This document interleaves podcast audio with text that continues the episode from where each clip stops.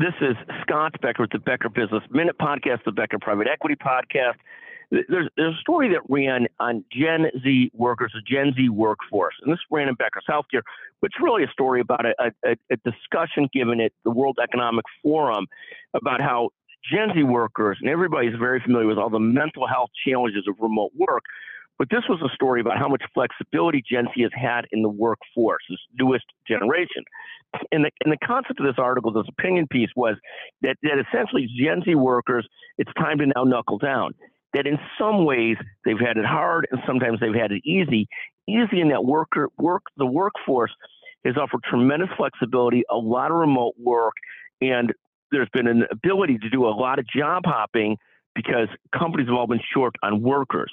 And the concept of this article, this piece from the World Economic Forum, was that we're moving towards a time when jobs won't be so over, there won't be such a scarcity of jobs, and people have to compete again for jobs, have to perform again at a higher level for jobs.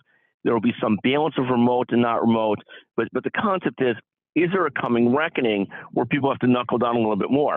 At the end of the day, I'm not really sure, but it's a fascinating perspective to see people starting to look at things differently. Some of the tech firms doing layoffs, but again, most of these tech firm layoffs are very small compared to the entirety of the companies. At least some of them, um, some of the venture capital funded companies, those layoffs cut much more deeply.